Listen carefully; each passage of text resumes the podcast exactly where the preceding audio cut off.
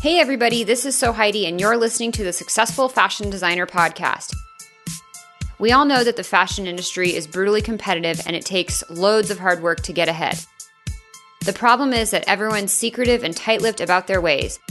After working as a designer and educator for over a decade, I wanted to help break down those barriers and bring you valuable knowledge from industry experts, and this show is exactly where you'll find that.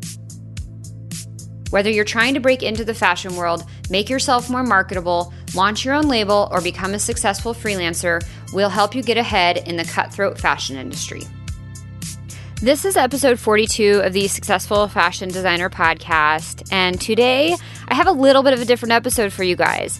If you listened a couple weeks ago, you listened to the compilation episode that I did at the Outdoor Retailer Trade Show where I took my recorder on the road and conducted a bunch of impromptu interviews with people I'd never met before, never talked to before, and it was super fun. I shared seven of those in episode 40. If you want to check that out and haven't yet, that's at sfdnetwork.com slash 40. And in today's episode 42, I have two more interviews from the show that I wanted to pair together and I really felt deserved their own episode. The two guys I talked to in this episode are Ryan Orabone with Till I Die and Nick Eliason with the Outdoor Innovation Show.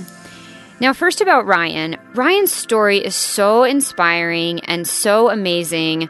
He has gone through a lot of ups and downs. He got his start with no fashion experience and failed at his first attempt to launch a company. He's very open and transparent about this, and he talks about what he learned, some of the hardships he went through, and how he figured out the second time how to do it better and turn it into a success. Ryan is super transparent about the financial side of things, how much money you need to, to get something off the ground, and the passion and the work ethic it takes to really get started in the industry. He also talks about the real numbers of making money in this industry and how to really make money with a fashion brand. Um, he shares exact numbers on how much he's spent, the orders he's written. And he also talks a lot about his support network and where he's gotten really good support and and where he's also had trouble getting support from from certain people in his life. Um, his story is really inspiring, really humbling, and just a fantastic interview. The other thing he chats about is how he's trying to compete with the big brands and the huge booths and and how he shows up at these trade shows and 95% of the buyers aren't there to see him. They're there just to have facetime with the other vendors. So that leads us right into the second guest on this show which is nick eliason with the outdoor innovation show. And the outdoor innovation show is a new concept that nick and a big team of people are putting together and it is so cool. It is really amazing what these guys are doing um, to put it quickly to you and, and, in simple terms, they're modernizing the trade show. The trade show model is very outdated. The industry has shifted in many, many ways, but the trade show model has not changed in the last 30, 40, 50, 60 years. And he also talks about how buyers don't come to write orders and discover new brands. They just come to FaceTime with the big brands they already know. And so they're working really hard to build a platform for young and upcoming brands to connect and build the right partnerships and get their product out there. So it's really, really cool. I think these two episodes tie in perfectly to each other. First up is Ryan. And to give you a little heads up about his story, I want to share this really quick clip. Ryan talks a lot about how you go through a lot of rejection when doing this. And he says that he gets 30 no's for every yes. So, as he says, get used to rejection.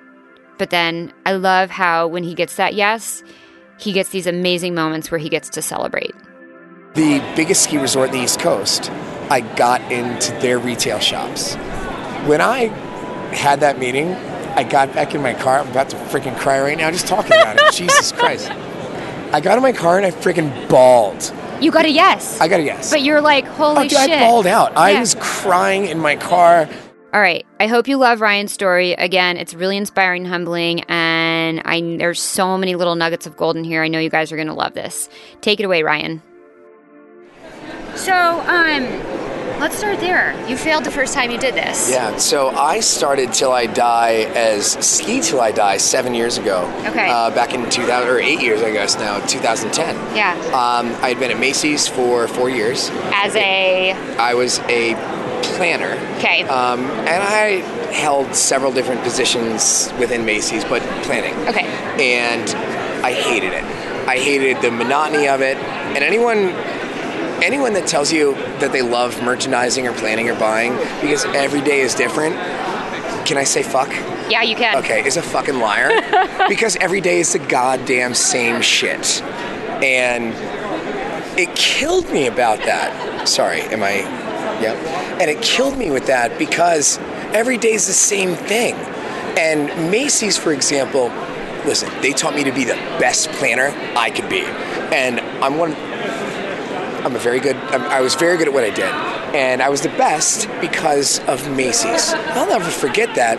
But why do I have to stay to work till 6.01 every day when I'm done with my shit at 3? Why can't I leave and have that three hour window to go do whatever I want? Because I'm that good, I can get it done in these Yeah. hours. Yeah. So that got me thinking, I'm like, all right, I need to do my own thing. So I hated where I was, wanted to do my own thing, came up with this concept, Ski Till I Die. We were going to do a graphic ski t shirt company with my friend Paul that started the whole thing with me seven years ago. And it was a good excuse to quit my job and go do my thing because I didn't look like the pathetic loser that couldn't hold the gig. And at least I had something going on. And uh, for those of you listening, I just did air quotes something going on.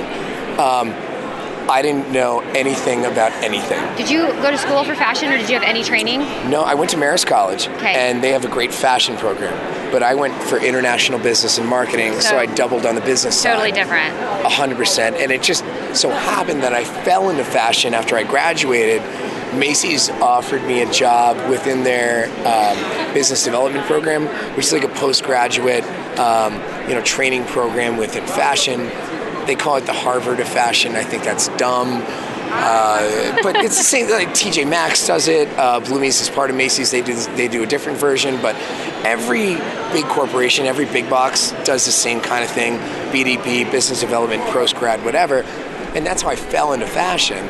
Um, but I did love the industry. I did. You did. Um, and I was always a big numbers guy, and so I had the option of going down the planning route or the buying route. I decided planning, um, which was, you know, in hindsight, a really good move because planning roles, and when you're good at planning, uh, it's much harder to find people to fill those positions than in buying. So for every one of me, there was like four or five buyers. So I was able to move up much more quickly than I than I was if, if I went into the buying side. Um, but it still gave me an opportunity to like you know to, to get in the business. So I failed the first time. What happened? Like, why do you think you failed? Because this happens to a lot of people. You know what? It was the difference between ideas versus execution. Okay. Um, I didn't have the knowledge of the industry. Like I was good at planning. I knew nothing about operations. I knew nothing about logistics. Um, I didn't know how to source my products out of Taiwan or India or China, wherever it was. Um, I didn't know distribution. And just working at Macy's, I knew nothing about wholesale. I didn't know about the outlet business. Uh, there were so many different parts of fashion that I had yet to experience, but I was naive. I was 25. Um, so I failed. Oh, and, and by the way, I also went in severely underfunded. Like my big thing too, like that I tell people that ask me about this a lot. Um, what are your What's your advice? Sure. One is if you don't have a passion for what you're doing, don't even bother. Okay. Uh, if you don't have the work ethic, don't even try because you know everyone has ideas. But if you can't execute, then there's no point. And then three, you know, if you think you need ten thousand dollars to make it happen, you really need thirty.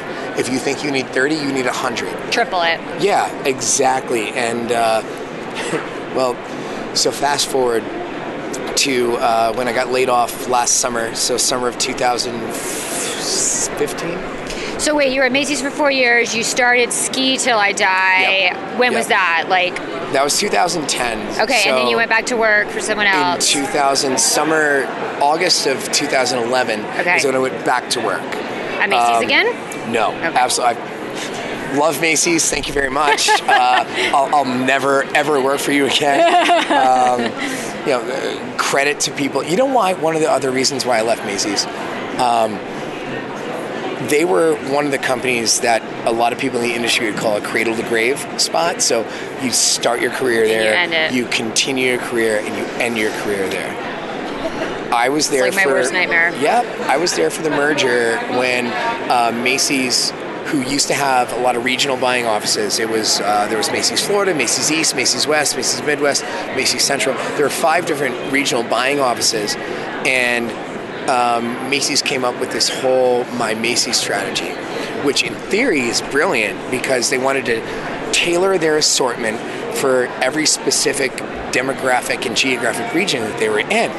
Great. And they had five regional buying offices to do that. But they called it the My Macy's strategy and then they centralized their buying and planning out of New York. So they closed down all operations around the country. Out of the five regional buying offices, they consolidated into one. So, how are you going to tailor your assortment for your entire, uh, God, what was it, a thousand stores? I think they had at that point, somewhere around a thousand. How are you going to tailor your assortment to a thousand stores when you just close down all your regional buying offices and then just everything's out of based out of New York? Yeah. It was for the um, it was for the shareholders, and Terry Lundgren, who I I, I didn't know personally, but uh, I knew him on a first name basis. He knew who I was. I knew who he was. He was CEO at the time, and he was also president of the National Retail Federation. He was the one that got on the pedestal. Oh, we're gonna do this and this and this. Yeah, but behind the scenes, they were firing people that had been there for 15 to 20 years, treating them like absolute garbage. And I saw this. and I'm like, I don't want to work for a company like that. Yeah, it's shit. Yeah, it's awful, fucking awful. And that wasn't the first time that like I had left a company that uh, if I didn't leave, I would have gotten fired. I mean, let's be honest, like I would have, Yeah. I was just so like done with it. Um, but whatever. So left Macy's, ski till I die, didn't work, didn't know enough, didn't have enough money, and I didn't have the drive. Okay. Then I went back into the industry, but I worked on the on the vendor side. So I worked for a company called Greg Norman. That's Oh, where you and I probably know some of the same people. I hope we do. Small fucking world. right? Holy shit. And, oh my god, yeah. That's why I never talk absolute shit about. I never say bad I things know, about anybody. right? But I'll talk I've shit done about a lot Macy's of golf in my day. Let me just tell you that. day. Ninth green at nine. Want to meet? Oh, you don't know that one? No. All right, I'll meet you at the ninth green at nine. You'll see why. Okay. wow. All right. Anyways, But- Greg so Norman, Greg and so you learned the. That was when I launched their re- uh, their their outlet business. Okay. So I reported directly into the CEO, but he gave me uh, he gave me control over operations, logistics, production. So I got to see what it takes, and I was in charge of the P and L, uh, the open to buy. So I saw and had a handle on what the behind the scenes business was. Um, that I was missing the first time around. Okay. I did that for three years. Okay. I left Learned Greg. Norman. Yeah. Oh, well, dude, I was a sponge the entire time, and um, you know, Stu Glasser was the name of the guy who who uh, I reported into, and he was an industry icon. And he's the only person that I'll ever really say was kind of one of those, um, you know, who do you look up to in the business? Who was somebody that kind of showed you what's going, you know, A showed you the mentor, yeah. absolutely. And, and and and I don't use the mentor thing, you know, lightly. He was one um, he gave me everything. He gave me the opportunity, he gave me the tools, and he gave me the direction. So when I left, it was it was an amicable departure, and then I went to go take over retail operations for Ben Sherman, which is a high-end men's fashion company Yeah. that was based out of London. Yeah, I'm very familiar with them. They had a New York uh, showroom, and so that's where I was based, and I turned that retail business around in 15 months and you know that gave me an opportunity for a retail business on the vendor side on a very small scale where i was in direct uh, connection with the stores. Like you know i went out west i was out east there was only five shops. Um, I had a really good relationship with my buyer, who um, I'm still very close with today, and um, that gave me a glimpse of what market is really like. Did that for a year and a half. Then Ben decided that they were going to move, uh, pull out of New York, move ops out of retail uh, into London. Didn't want to go to London, so then I took a position with True Religion. True Religion was on the wholesale side, failing business. I should have seen the writing on the wall when they told me that, oh, last year our, uh, you know, uh, gross gross gross sales were 130 million dollars, and this year they're 95. If you're a business, I don't care if you make ten thousand dollars a year or hundred million dollars a year. When you, you know, when your business declines 30 plus percent year over year, there's a problem. But I was so naive, and they were paying me a buttload of money. I didn't care and I wanted the wholesale experience. So then I went over there and I did that for a year and a half until I got laid off. I had been saving money for a house, um, and I had already started thinking about exit strategy out of True, but I was still probably eight to 12 months away from actually doing it. But leading up to this, my friends had a sit down with me the year prior about ski till I die because I thought about it every single day of my life If this is getting boring, by the way, just hit me in the head and tell me to shut up. No, keep going. Every day of my life. Yeah. So two years prior to this, my friends kind of sat me down and they said, "Listen, we love your designs. You know, in regard to Ski Till I Die, we love what you're doing. If we thought this would fail, we would be the first ones to tell, Tell you. you. But you either need to get serious about it or stop fucking telling people it's what you do." Because that's what I would do. Like I'd walk around like, oh yeah, because it was something I had just done on the side for my friends, and I never took it seriously. But I would tell people that I own my own business. But I like flirted around like I was like a butterfly, like you know, from flower to flower, like ah yeah, la di da. But I never took it seriously. They whipped me into shape, and I needed that confidence from them to actually realize, okay, this is something that could be real. And at that point is when I stopped going out for happy hour on Wednesdays and getting slammed to going to work drunk on, or you know, uh, hungover Thursday. That's when I stopped going to brunch on Sunday with my friends, spending an unnecessary $150 to day drink on a Sunday afternoon. I was at home working on my business plan. I was building on my website.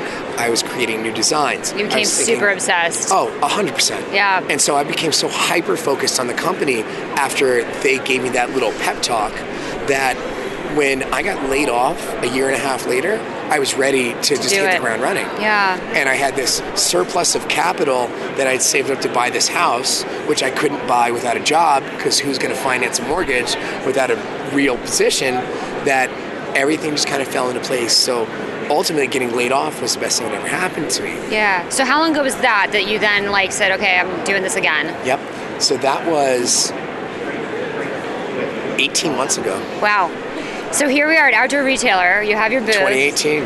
And you were talking a few minutes ago before we started recording about, um, like, I really want to talk about some of the stuff you mentioned in terms of like you're here competing with Helly Hansen and Nordica and Patagonia, and like you're in a about 10 by 20 booth. You're a small startup brand, and you had some really interesting commentary on that. And then you also had some interesting commentary on the last time you did the show and the orders you wrote. And I'd love for you to like talk a little bit about that and and share some of your thoughts and experiences and and it, just feedback on what that's been like.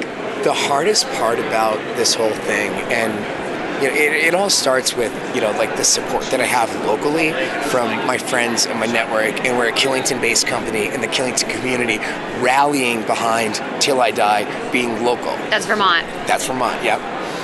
But then we come here, and Denver, Colorado. Denver, Colorado. like I'm what a thousand, fifteen, two thousand miles away. It's far. 2,000 miles away. Yeah, about I mean, it's a, it's a day and a half drive uh, if you go straight through with breaks two to three. And I come here and I have 200 square feet of space to show off my products and sell shops that I wouldn't have access to if I wasn't here. I'm based out east. I don't have the capital and the money to fly out west and go on these buying shows uh, or go on these buying trips. And then I compete with Nordica, who's got a thousand square feet of space. Helly Hansen has a double decker, 2,000 square feet of retail space where buyers are buying from the big brands first. And they are occupying 95% of their time. Sorry. They're occupying 95% of their time. And they're too showy and they've got special private rooms and they've got 30 people that are part of their team. handled with white gloves. Yeah. Yeah. And then it's me flying my friends out to help me like run this booth. Like, what can I do? So we just try to create like a fun, super awesome atmosphere that's different. I'm not trying to be the cookie cutter Nordica. I'm Right. not trying to be atomic and build a treehouse within my booth. Like, I want to be unique and different, stand out, and I want to drink PBRs all day, and I want whoever walks by to do a shot ski with us just because it's fun and cool. And so, you know, what kind of separates us from them is, you know, that very fact. Like, we're different. Like, we are not Nordica. We don't have our logo plastered all over everything. Like, I'm wearing a logo hoodie right now. It's Of the only. Lo- it's Yeah. the only logo thing that, Yeah. that we really do. But our designs are design focused. Like, Yeah. we're not logo centric. Like, when you rock the brand, I want you to rock the brand because you live this life and you want to express that through the apparel that you wear. So, like, there are buyers that want to buy this stuff over the Helly Hansen. Like, there are markets and niches for this. And so, if those buyers like aren't here, where are they? And like, how do you get in touch with them? Or is that something you're still trying to figure out? I get 30 no's for every yes I get. Okay, so it's just a lot of rejection, and you have to deal with yeah, that. Yeah, and and it's it's hard. Like your first no, you want to cry. You literally, and your second no, you want to cry. And your I'm third so no, glad you want you're to cry. talking about Oh, you absolutely do. Like I'm an emotional person. okay, I I cry when I'm sad and I cry when I'm happy. Um, it takes a lot of rejection, but you have to just stick with it. And I'm someone that keeps the mentality of I'm to make this happen come hell or high water, I'm gonna make it happen. And we have. It got to the point where uh, we started one shop. All it took was the one shop to give me a chance. And then I turned that into eight. And then I parlayed that into 30 this season. And Killington, Vermont, the biggest ski resort in the East Coast, I got into their retail shops. When I had that meeting, I got back in my car. I'm about to freaking cry right now just talking about it. Jesus Christ. I got in my car and I freaking bawled. You got a yes. I got a yes. But you're like, holy Oh, dude, shit. I bawled out. I was crying in my car. Thank God no one was there. like crying tears. And to this day, I'll never forget that. And um, it just takes perseverance and believing in your brand and yourself. And it all started with the support from my friends. Because if it wasn't them that kicked me in the ass two years ago and told me that this had a chance, and the other thing, you know what? Your true friends, when you start something like this, are going to pay full price for your product. Mm. They all pay for their gear. I love that. Everyone who wears it, like they all paid for it. Yeah. And you know, a smart business person like doesn't give stuff away for free, and your friends understand that. And if they really want you to succeed, they'll pay 20 bucks for a t-shirt. They'll pay $30 for a long sleeve or a hoodie, whatever it is. They're gonna, they're gonna pay for it. And if they don't, they're not really your friends. Cut dead weight and realize who wants you to succeed and who doesn't. Yeah, I talk a lot about like having a really good support network because it's impossible to do anything alone, especially in the fashion industry. Like you need those people to kick you in the ass. You need those people to tell you um, you can do this, to give you the confidence, to help pick you up when you fall down, and to, to support you on all levels. And like I, I think a lot of I hear from a lot of people they don't get that from their direct family, and so then I'm like, you have to go out there and find that through other people. You have to. You're 100% right because it didn't come from my parents and my brothers and my and my immediate family at first. Yeah, a lot of people don't have it. My parents were appalled. They're like, when I did it the first time, they're like, okay, it's a growing stage. they didn't support it, and they were still basically supporting my lifestyle anyway. When I did it the second time, I, I thought my dad was gonna have a heart attack. thought my mom was gonna go drown herself in the pool. Like, like they were not happy about it. But I said, listen, I have to do this. I, I have to try again. I didn't get it. I didn't go full throttle the first time. I have to try it again. And then this past Christmas, I went home.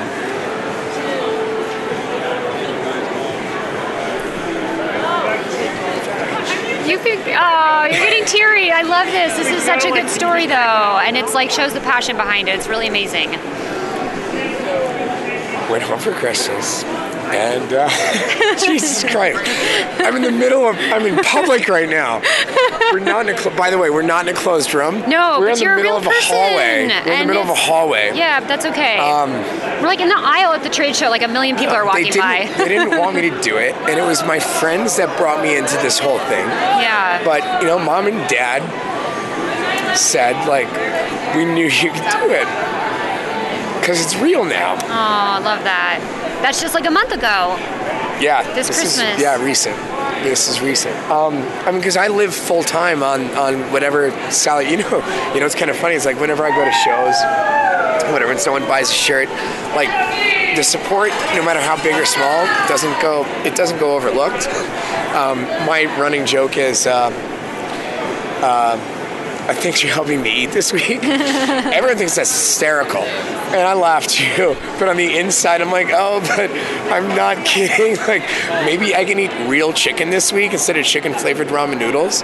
Um, but it just, uh, you can't get down on yourself. You just got to keep doing it. You know, you got to wake up at seven, you got to work till three. You know, it's seven days a week. When I don't work on a Saturday or a Sunday, I feel bad about it because every day I'm not working, I, I feel like I'm taking away from myself. Um, but on the flip side, like you can't go 24/7, 365. Like it kills Yeah. you. So it's like you got to take days, and that's the hard part. Yeah. Is just kind of giving yourself a, a break. You know. Yeah. So Um, would you, and you don't have to talk like exact numbers or anything, but like you mentioned a little bit there of like, you know, thanks for helping me eat. And like if I get to eat real chicken, not ramen this week, like it, um, you know, a couple guests on the show have talked about like the realities of funding this.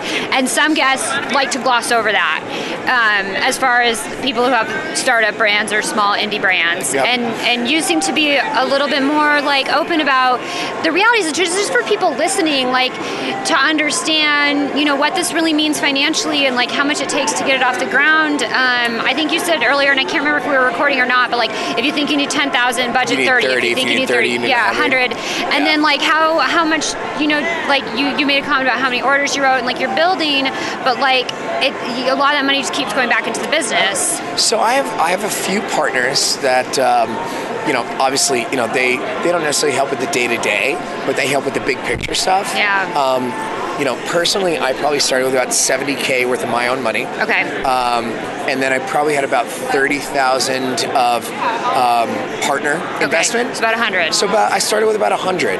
Um, carrying inventory is expensive. Um, I'm probably sitting right now at cost at least 20, 15 to 20,000 worth of just inventory. Sure. That doesn't include the 15,000 it costs us to be out here. That doesn't include the 10,000 in marketing that I spent this year. Um, you know, everything costs money. Stickers. Every sticker I give away costs 88 cents. When you buy a thousand of them, that's basically a thousand dollars you just spent on freaking stickers. Um, I'm wearing a lanyard right now. I spent $250 on lanyards and another uh, 500 on business cards. Like adds everything, up. ev- it, it all adds up. Um, so I started with a lot of capital that made me comfortable doing this, knowing that like, all right, if I made a thousand dollar mistake, that's a, that's not going to drown me. Um, this show will. I mean, last year we did the show we broke even from the, the, the accounts that we got. Congratulations, because I've heard worse stories than that. I mean, I've heard stories like we were a that's success- a fantastic that's a suc- that's a success story, yeah. Yeah, that's a total Um, success. this year cost a little bit more because we, you know, we built it out a little bit bigger. Um, it's going to end up being, you know, well, we'll probably double our double our investment this year. Good um, for you. Congratulations. That's huge. Thank you. Yeah. Yeah. Well, but the thing is, like, you know, we're profitable at this point, and, and in 18 months to be a profitable company is huge. a big deal. Yep. But every dollar that comes back into the company that's in the green, we sink right back into either new production or new designs or marketing or I mean, you know, I still need to eat. Yeah. So Real um, chicken is good It, it just it just it just goes right back in. I mean, Yeah. if I if I think about what salary I'm paying myself right now, you need to be able to survive on twenty thousand dollars a year. And if you can't, if you can't do that for yourself, don't start your own business unless you're a trust fund kid or you've got some significant outside investment. Um, if you can't survive with twenty thousand dollars a year and make that work, um, which is like 20, 2,000. It's about 2,000 a month, a little bit less, 1,800 a month. Yeah. If you don't think you can make that happen, it's not for you. And it's not for everybody. It's not for everybody. No. Um, really quick, and then we'll wrap up, and you And can do we'll go some more shot we'll grab a skis. beer, I yeah. might do a picture with a shot ski just because, like, you told the story, and I was like, wait, this is so cool. Maybe I have to do it. Um, like, what are you know? It's really interesting because a lot of startup and indie brands these days are doing the direct to consumer thing, and I haven't heard you mention that at all. Like, you're here at like a really expensive trade show, and it seems like you've made the choice to go wholesale, and.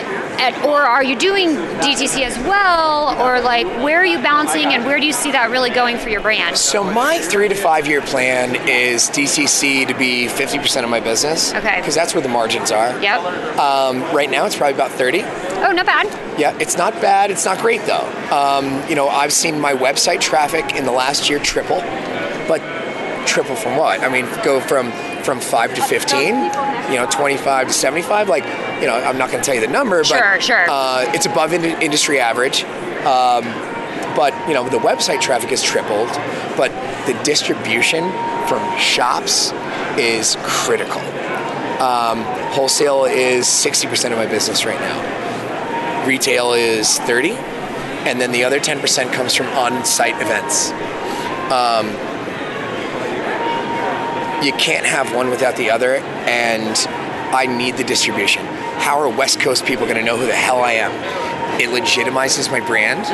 Um, to see my stuff merchandised in store is amazing and I can say my product is represented in New Mexico and Idaho and San Diego, California, Columbus, Ohio, Grand Rapids, Michigan, Pittsburgh, Pennsylvania. Like I'm all over the Major map. validation. Yeah, Yeah. a hundred percent. And I want that. And you know what else? Like, first of all, they say like small businesses are the backbone of America. That's absolute horseshit.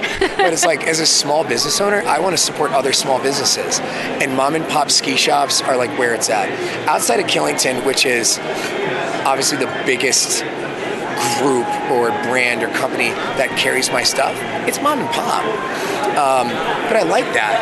And you know, the, the thing I do for the wholesale accounts that we're in is I offer exclusivity. So you're the exclusive distributor of Till I Die in Columbus, Ohio, for example. Sure. Uh, we're at a, uh, uh, in a shop called Colorado Mountain, um, Colorado Mountain Ski. They're the only shop in Ohio that carries Till I Die. And unless he gives me the green light to sell in Cleveland, I'm not going to. Keep, you know, if he These are partnerships you're building. It's a win-win, two-way street. So the more you support Yep. them, the more support you get back. Yeah, there's another uh, brand who is a direct competitor of ours, and I won't say who they are, um, direct competitor of ours that have saturated the market. And it's just so upsetting because, like, they're not working with their retail distributors and they're not they're they're they're more focused on their own business than helping who they sell to that it just doesn't work for anyone. And it's like you can go up and down a mountain every single shop will carry their stuff. That doesn't help. Do you think that there's also something to be said for like the scarcity strategy? yeah absolutely. Um, you know a lot of the shops will carry one or two exclusive designs that we only sell to them. And you know that's cool. And they like it works for us. Um, customization is one of our big things. And um, that also works in both directions you Yeah. know um, yeah it makes it, it it makes it worthwhile for everybody involved Yeah, this has been so fun to chat. Um, you didn't introduce yourself. my name's Ryan. Uh, I'm a Capricorn. Uh, um, no, Heidi, it's, it's it's been a pleasure. Thank you very much for, Yeah. for sitting down or standing up with me. Where can everybody find you? so we're at uh, tillidie.com, two L's and till. Uh, just bought the .com. You know, we were talking about how much that that cost. That was another 2,500 bucks. But uh, tillidie.com. We're based out of Killington, Vermont.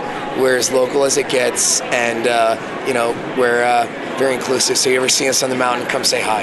I love it. Thank you so much. No, cheers. Thank you so much for sharing your journey and being so transparent and humble with everything that you've been through, Ryan. Really, really appreciate it. Um, so great to meet you at OR and can't wait to see you at the Outdoor Innovation Show coming up this summer, which is exactly what we're going to talk about next. So, next up, I chatted with Nick from the Outdoor Innovation Show, and I kind of already introduced that earlier. Again, this just it's it's a really really cool concept. They're taking the trade show and they're modernizing it because it's a super outdated model and it's not the way it's not the best way to support some of these young startup emerging brands that are out there. There's so many of them out there and the traditional trade show model does not work. So, I'm going to introduce you to Nick and I'm going to let you let him explain exactly how everything works and all the cool stuff they are doing to create a better platform for young, awesome, cool brands to have their break in the market.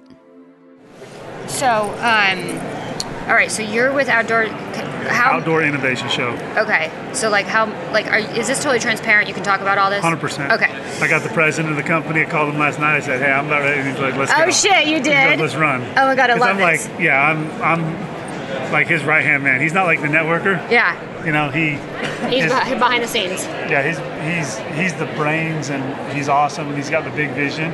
And I've kind of helped him develop it all into one thing. I'm like, there are people that want to talk about this. And Yeah. we need to start talking about it. Yeah, and there's people that Especially need you to do Yeah, this. especially in this space. Yeah. Like people want it. Like I mean, you heard Ryan. I Yeah, mean, he's like I know. He's got ten brands already like recruited. Like let's go. Okay. So who are you? What are you with? And what are you guys doing? Because I love this. My name's Nick Eliason. I'm with the Outdoor Innovation Show. We're basically a new twist on trade shows that is going to. We call it the Outdoor Innovation Show because we're looking for young, innovative, cool product, but we're also innovating the way trade shows are done. Um, the 1980s model for trade shows hasn't changed much, um, but the path to the end consumer, which is why we do trade shows. I mean, you had a cool product back in the day, um, you wanted to get it to the masses, you went to a trade show or you went to a catalog. That was the two best ways to get to the masses. There's this thing we call the internet. It's pretty popular, and now you can get your product to the end consumer in different ways. You don't have to get the big box retailers. So, uh, funny enough, I, I watched the you know NBC Shark Tank for 10 years, and now it makes more and more sense that the sharks are like, stay out of retail, stay out of retail. Don't do it because you get beat up on price, beat up on price, beat up on price, and you don't you lose a lot of control, right? And there's brand after brand after brand that you find that is just killing it, and they didn't go that path. But it takes the right networking connections to do it, and that's what our trade show or our show, let's call it, is creating a platform that maybe the network that sits behind maybe a shark on Shark Tank, you're giving up 30% of your company to get to that network. It's not because the shark has money, because you can get money anywhere, and it's not that the shark has knowledge in that space because they a lot of times invest in the spaces they don't understand. It's to get to the network behind them, and our goal is to create a climate or an atmosphere in which that network exists, bring all these brands together, and not have these big guys that they get lost in the mess and where outdoor business gets down to business Yeah. and is able to network market. So that's I think our three biggest value adds are going to be the partnership, the strategic partners from I mean sourcing, manufacturing, uh, experticity is a big partner of ours that you know they ex- like, you get expert. It's like a social um, type of platform where you can actually get experts using your product that can give you real life feedback reviews but then you can get online and things like that. But they're i mean they have this brand following that they can you know and these these experts in the fields that you know really get going.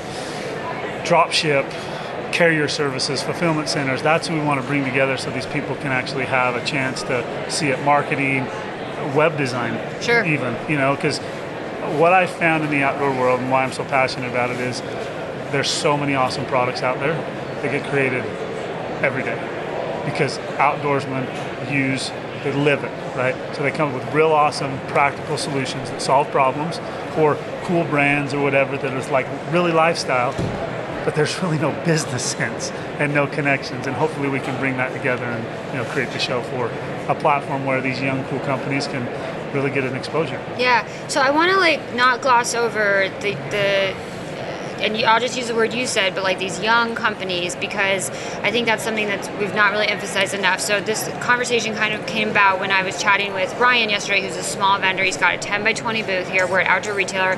It's an insanely big show. There are brands that like spend I don't know upwards of five hundred thousand, a million dollars Well, I just talked show. to a brand that it's 17 semi trucks and a $4 million build out for their booth. Okay, 4 million. So then we have all these amazing little cool, I should say little, but like young, cool Young, brands, yeah, and they yeah. get lost in the corners. And you made a comment um, earlier, I think before I hit record, of like, the buyers don't come here to discover new brands. So talk No, a little bit no, about that, and then So- how these young, cool brands get kind of left out in the weeds. And this is the plat. You're creating the platform for them to actually Yeah. thrive. So basically, these young brands they come to OR because it's you have to. If you're anything in the outdoor world, you got to be in OR.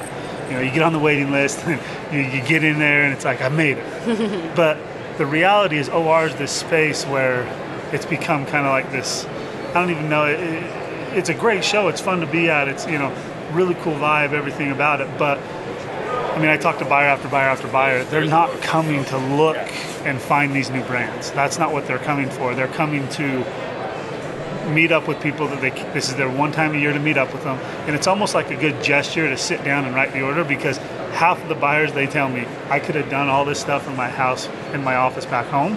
I just come because it's kind of like what you're supposed to do It's FaceTime, yeah, it's, schmoozing, you it's talk, just, yeah, and let's you go out it. at night. Let's you know go.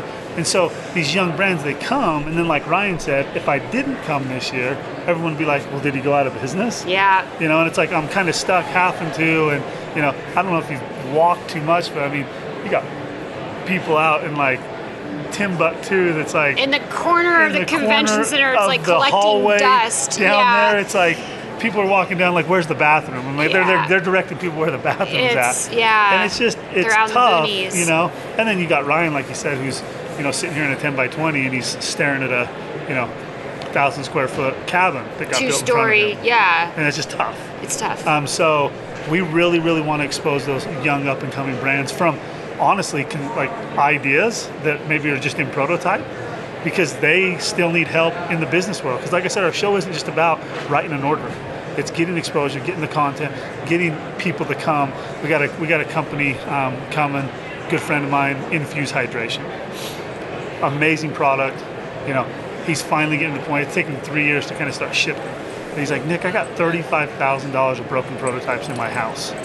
He's like, I finally found the right guys to get my prototyping done. He's like, these mistakes these guys are making, we're bringing this like IP, this intellectual property in, and we're bringing the partners that he currently uses to connect with the right people and get you know business done and take their business to the next level without having to go on Shark Tank and spend all the money that that requires and Give know, up half your company. Exactly, and it's just tough to find those connections. It you know? is. because regardless, it's a relationship business. No matter what business it is, relationship, relationship, relationship. Um, so yeah, we really want to focus on those young, up and coming brands, um, and even brands that are maybe like right there. You know, they're they're may, they may be pushing three quarter million a year, and they just can't quite get to that next level. And we want them here, and with the right connection, the right partner, the right media, like they can take it to the next level and get what they need. Yeah. And that's what we're passionate about. And there's nothing like this exists that I know of. No, I, Do you know I of don't, it? I mean, you have regional shows that like, Yeah, but they're more like not- retail shows Yeah. that they're open to the public. So our show is a little bit different. First two industry only, first two days. Last day for three hours, it's open to the public. It's going to Okay. be a huge public, so you get real market analysis. You can sell goods, sell your stuff. You know, Connect get- with your end consumer. yeah, just see what it is. I think the partners, it's big for them to actually sit there and see, like, wow, that booth right there, like, like they just sold out in the first hour. like that, everyone wants that, right? Yeah. And that's real market analysis from your end consumer. Um, Friday night of the show, we actually do have what's called the pitch. There's gonna be close to, you know, I'll, I'll undershoot and say three quarters of a billion, you know, but we, we think that there's going to be a lot of VC money there, and we're going to select the, the best brands that we feel like and that are interested, and they can go pitch, and we're guaranteeing one of them a deal. Mm. So go, you know, raise money, Yeah. raise capital, things like that. So, Yeah. like I said, we want to create this platform where kind of just go and skyrocket, and we, we can't wait for five years from now where we're still doing the show, and we'll have probably that nucleus of young brands, but the brands that came along all from the get-go, we still want to expose them, and we still want them to come back year over year, and we'll have another section of like kind of our success story. Yeah. Like, look, come to our show because look, right here, here, here. Yeah. Look what it gets, you Yeah. know, and kind of create that, you know, that new, maybe that new somewhat culture, that that new cult-like following, kind of that new fraternity of these young brands. We want to keep it exclusive and fun, and we feel like Salt Lake's a great place to do it because everyone loves Salt Lake, and you know, we feel like there's a, a void to fill with OR leading. Yeah. So like, when did this whole? I mean, it, it, it sounds like you have the idea of super developed. Um, Yeah, Like, so- when did this come about, and when are you planning on doing it? So I think it's pretty open, and I'm, and I, I, I'm careful to say anything, but you know, OR's talked about leaving and back and forth leaving, you know, Utah for years now. Um, then with the former administration, now to the new administration, I don't want to get too much into politics, but you know, public lands became a big deal, right?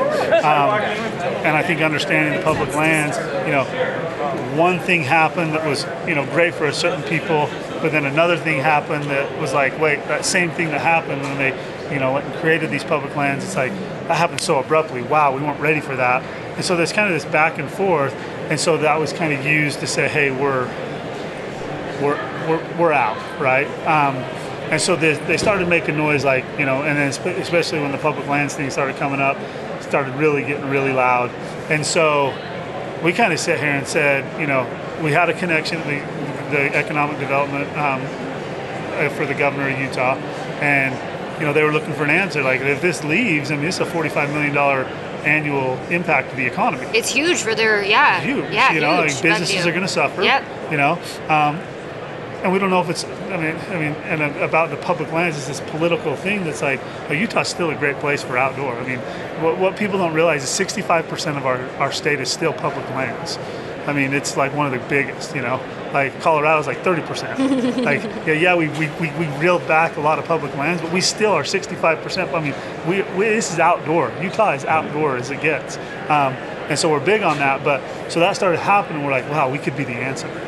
So it officially happened. We kind of already had the idea, and it's evolved. You know, at first it was the outdoorsman show. It was, you know, we, we went through different things and finally came out, got it, and you know, we got the website, got going, got a sales team together, and just started really attacking it. We're getting partners, sponsorships, you know, the works, and now it's you're starting to see the momentum gather. And just got back from Shot Show, came straight from Shot Show to OR, and I mean, I'd say nine out of ten, it's great, great responses. And you got the one or two that are like, eh, you know, and that's fine. That's not You're not gonna get everybody. That's- and, and Yeah, we don't want okay. everyone. That's okay. Yeah. You know, um, we don't expect the following of OR to be at our show. You know, Yeah. ten years from now, we'd love to have the same big impact. You know, because like I said, it's a fun place to be, and so yeah, that's kind of we we've been it's been in the mind.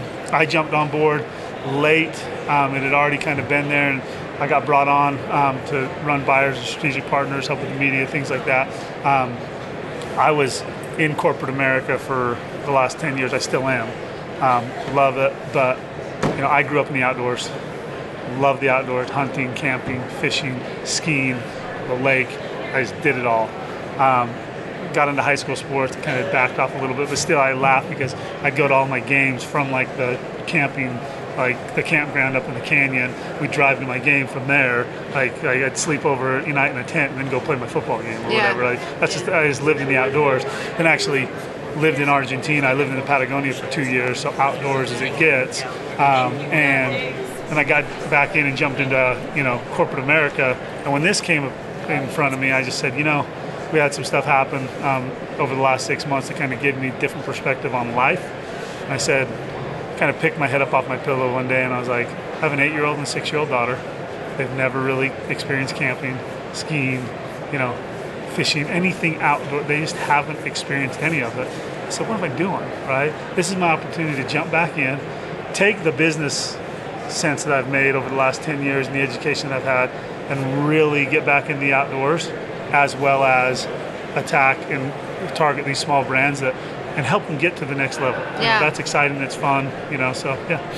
Um, and so is it just a group of like a group of you guys that got Yeah. together and like let's just do this, and you're kind of building it from scratch? Yeah, grassroots as it gets, and just saying, hey, let's go be the answer. Let's kind of go be renegades. Yeah. And we're gonna ruffle some feathers, which is all right. Hey, It's you know what? fine. The best thing when the best things happen, feathers are ruffled. Yeah, it's like you know. So there's a group of us. It started out really small. Um, uh, Jared, the president, and his wife, um, and his kids. I mean, his kids are data mining for us every day, finding new leads for these new brands on Facebook, Instagram, Twitter, looking for these new young brands. We're contacting them there because that's where they're at, right? Yeah, you know, they're we're hanging out they're- online They're, and they're hanging media. out. That's where they're at, and Yeah. that's let's keep that. You know, Yeah. they don't need to, you know, go change that up. Let's just go throw some gas on the fire and help them go. So, you know, the family did it, so it's really fun to be, you know, with Jared and his family. They're amazing.